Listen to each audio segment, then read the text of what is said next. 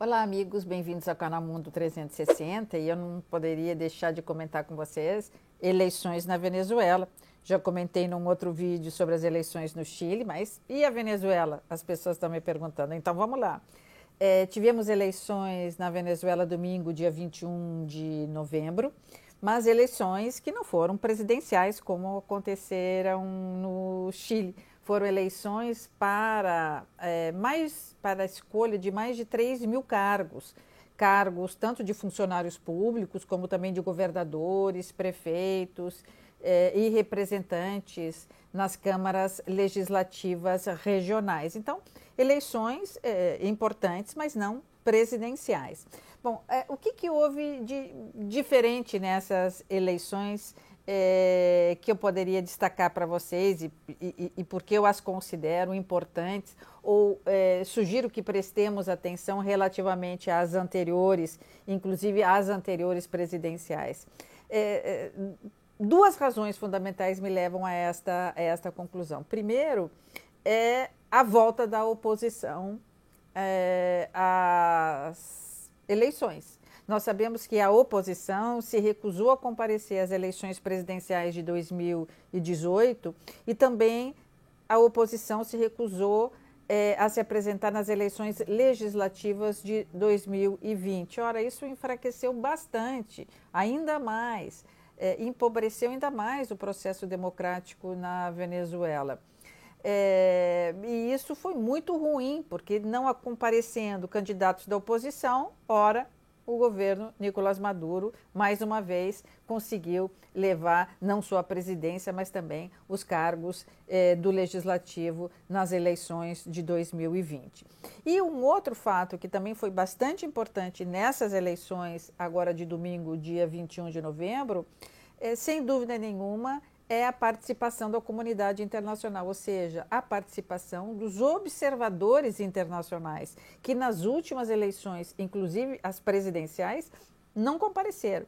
Primeiro, porque tiveram inúmeras dificuldades para poder entrar em território venezuelano, venezuelano garantias de vida e segurança né, da sua saúde, da sua dignidade, é, é, é do exercício do seu trabalho, é, como outras, né, de desincentivo, desestímulo, porque é, mandar é, observadores internacionais quando já se sabia o resultado, já se sabia como o pleito eleitoral se desenvolveria. Mas nessa, de domingo, dia 21, os representantes estavam lá, tanto representantes da União Europeia, como representantes da Fundação Carter, aquela fundada pelo Jimmy Carter, que é muito importante sob a perspectiva dos direitos humanos, e até mesmo representantes da ONU.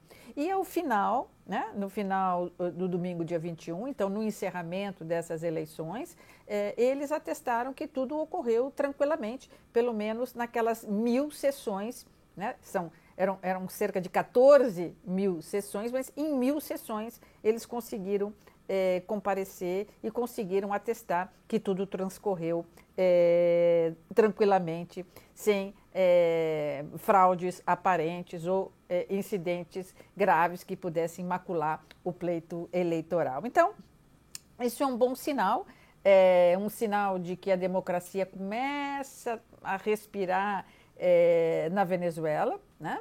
É, eram, como eu disse, eleições para cargos públicos, mas é muito importante que os cargos públicos já tenham um, um, uma lufada de oxigênio, né?